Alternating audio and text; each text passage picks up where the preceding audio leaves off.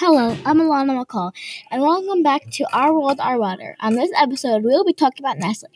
Nestle is barring the water from the Great Lakes, and this needs to stop. Nestle includes food products like baby food, medical food, bottled water, breakfast foods, coffee, tea, and dairy products. Products like mm, ice cream and yogurt, and it also includes dog food, which isn't a dairy product.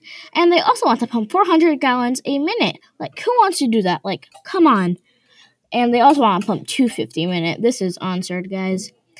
Um, bottled water is packaged for shipment, and how much water it takes from the states.